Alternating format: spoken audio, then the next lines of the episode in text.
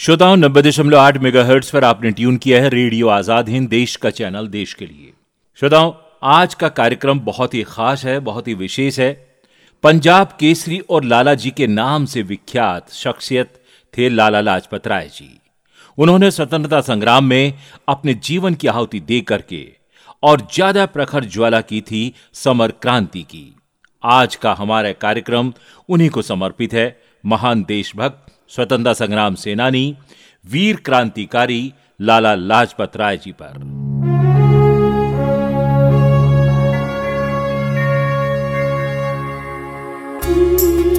लाला लाजपत राय जी का जन्म 28 जनवरी सन 1865 को पंजाब में हुआ था। पिता का नाम मुंशी राधा कृष्ण आज़ाद था। फारसी और उर्दू के वो महान विद्वान थे। माता गुलाब देवी धार्मिक स्वभाव की सुगण गृहिणी थीं। साल अठारह सौ चौरासी में पिता अपना परिवार लेकर रोहतक आ गए। लाला जी के पिता राजकीय उच्चतर माध्यमिक विद्यालय रेवाड़ी में प्राध्यापक थे।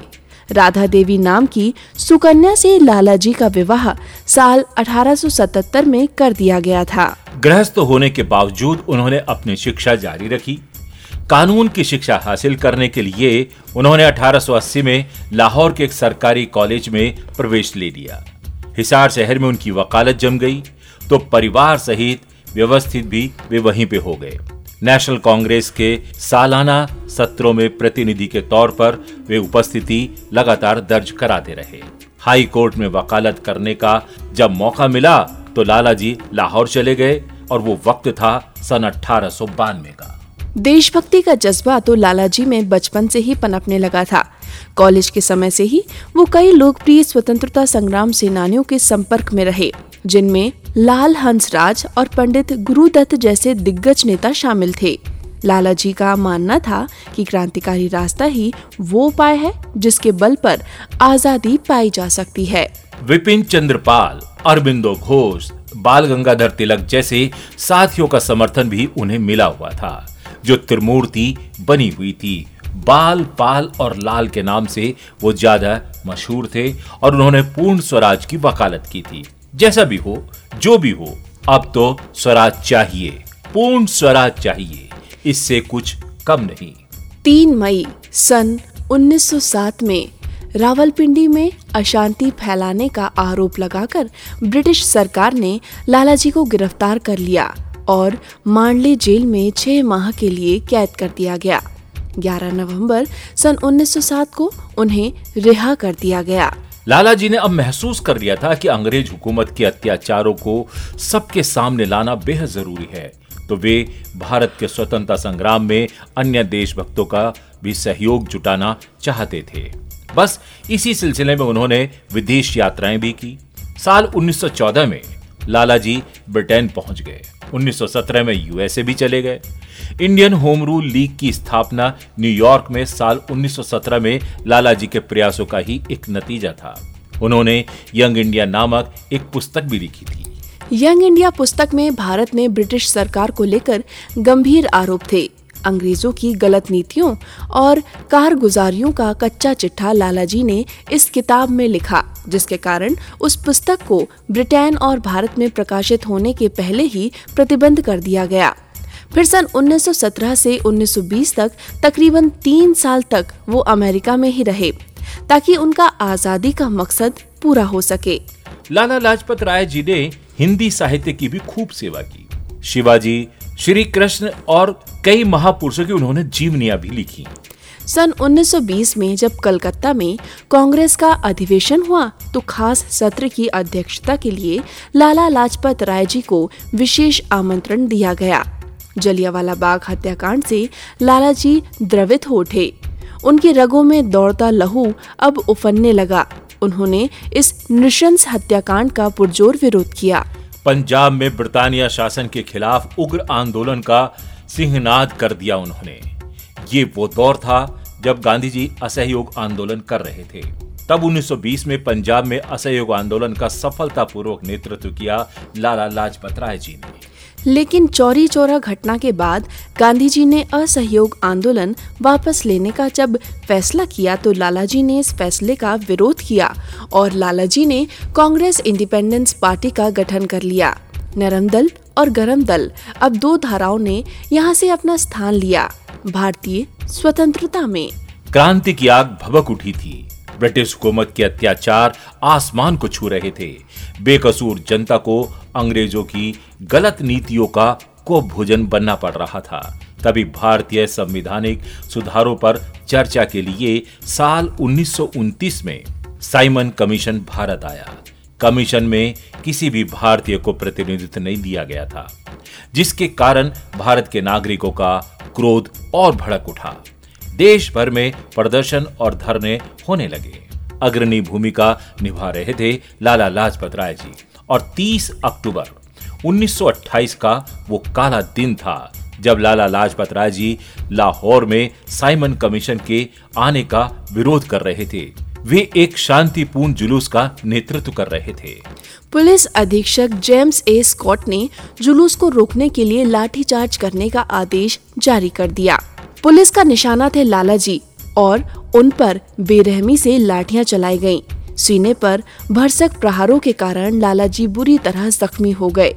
इलाज किया गया पूरी कोशिश की गई लेकिन उनके शरीर ने उनका साथ छोड़ दिया। और 17 नवंबर को लाला जी दिल में भारत माँ की आज़ादी का दिव्य स्वप्न और पूर्ण स्वराज की कामना लिए हुए देवलोक को गमन कर गए। लाला लाजपत राय की असमय मृत्यु से पूरा देश उत्तेजित हो उठा। चंद्रशेखर आज़ाद, भगत सिंह, राजगुरु, सुखदेव और अन्य क्रांतिकारियों ने लाला जी की मौत का बदला लेने के लिए भीषण प्रतिज्ञा ले ली और इन वीर देशभक्तों ने अपना संकल्प पूरा भी कर लिया। घटना के एक माह के भीतर ही 17 दिसंबर 1928 को ब्रिटिश पुलिस अफसर सैंडर्स को गोली से उड़ा दिया गया। तीनों भारत माँ के वीर सपूतों को राजगुरु सुखदेव और भगत सिंह को फांसी का फंदा चुभना पड़ा। लेकिन वे हँसते हँसते लाला जी के साथ स्वतंत्रता की बलि वेदी पर कुर्बान हो गए। लाला लाजपत राय जी को पंजाब केसरी के नाम से भी जाना जाता था। वो जब भी बोलते थे तो केसरी की ही भांति उनका स्वर उद्घोष करता था। पुलिस की लाठियाँ चलती रहीं और लालाजी ने कहा था कि मेरे सिर पर लाठी का एक एक प्रहार अंग्रेज़ी शासन के ताबूत की एक एक कील साबित होगा। जी हाँ वो दिव्य वाणी आखिर अमर हो गई, शाश्वत हुई। लाला जी के श्री मुख से निकले वो एक एक शब्द अक्षर सा अक्षर सत्य साबित हुए। उग्र आंदोलन करो या मरो की स्थिति में आ गया। और आखिरकार, इस घटना के 20 साल बाद, अंग्रेज़ी हुकूमत का सूर्य अस्त हो गया। माँ भारती स्वतंत्र हुई और धन्य है भारतीय धरा के ऐसे महान देशभक्त जिन्होंने अपने प्राणों की आहुति दी और भारत देश की आज़ादी का यज्ञ पूर्ण किया। ये देश, हमारी पीढ़ियाँ युगो युगो तक ऋणी रहेंगी। समस्त देशवासियों सहित रेडियो आज़ाद हिंद ऐसे महान पुण्य आत्मा को स्वतंत्रता संग्राम सेनानी को नमन करते हैं। कोटि कोटि वंदन करते हैं।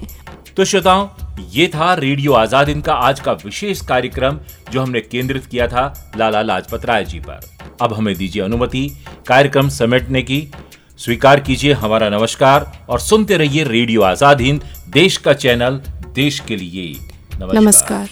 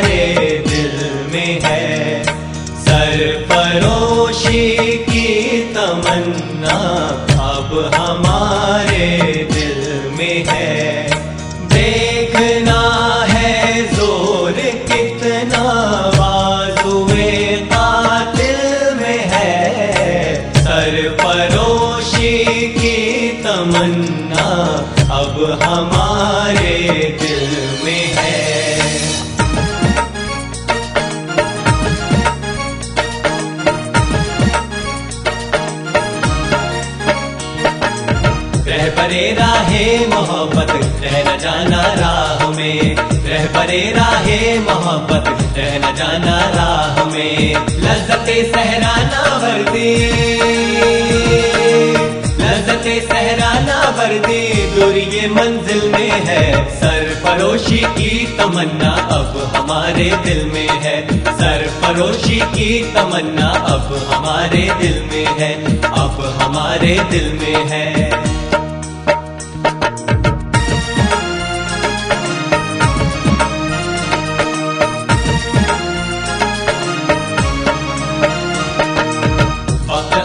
दे बता देंगे तुझे है आसमां।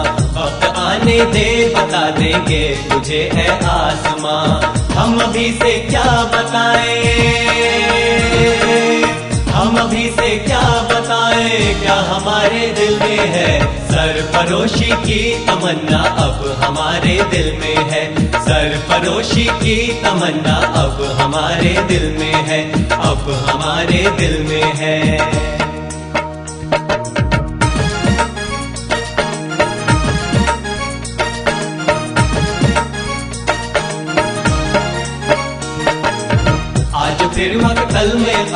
कह रहा है बार बार। आज फिर मकतल में कातिल कह रहा है बार बार। क्या तमन्नाए शहादत। क्या तमन्नाए शहादत भी किसी के दिल में है। सर सरफरोशी की तमन्ना अब हमारे दिल में है। सर सरफरोशी की तमन्ना अब हमारे दिल में है। अब हमारे दिल में है।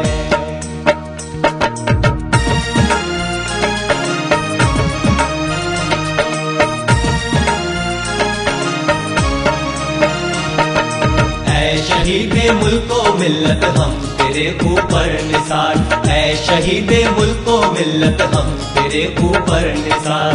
अब तेरी हिम्मत का चर्चा, अब तेरी हिम्मत का चर्चा गैर की महफिल में है। सर सरफरोशी की तमन्ना अब हमारे दिल में है। सर सरफरोशी की तमन्ना अब हमारे दिल में है। अब हमारे दिल में है।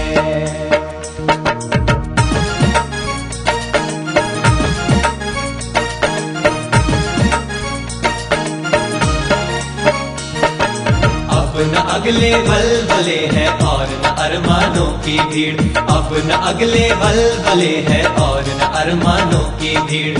सिर्फ़ मिट जाने की हसरत।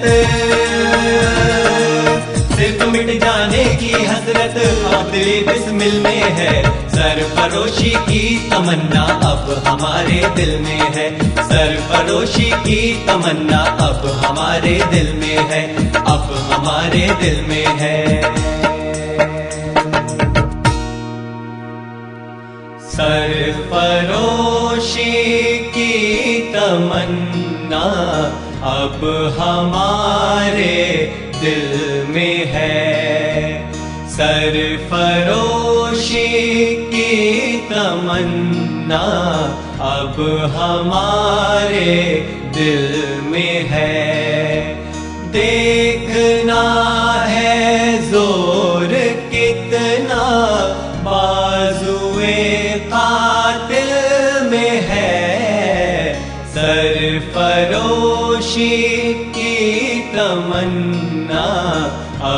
हमारे दिल में है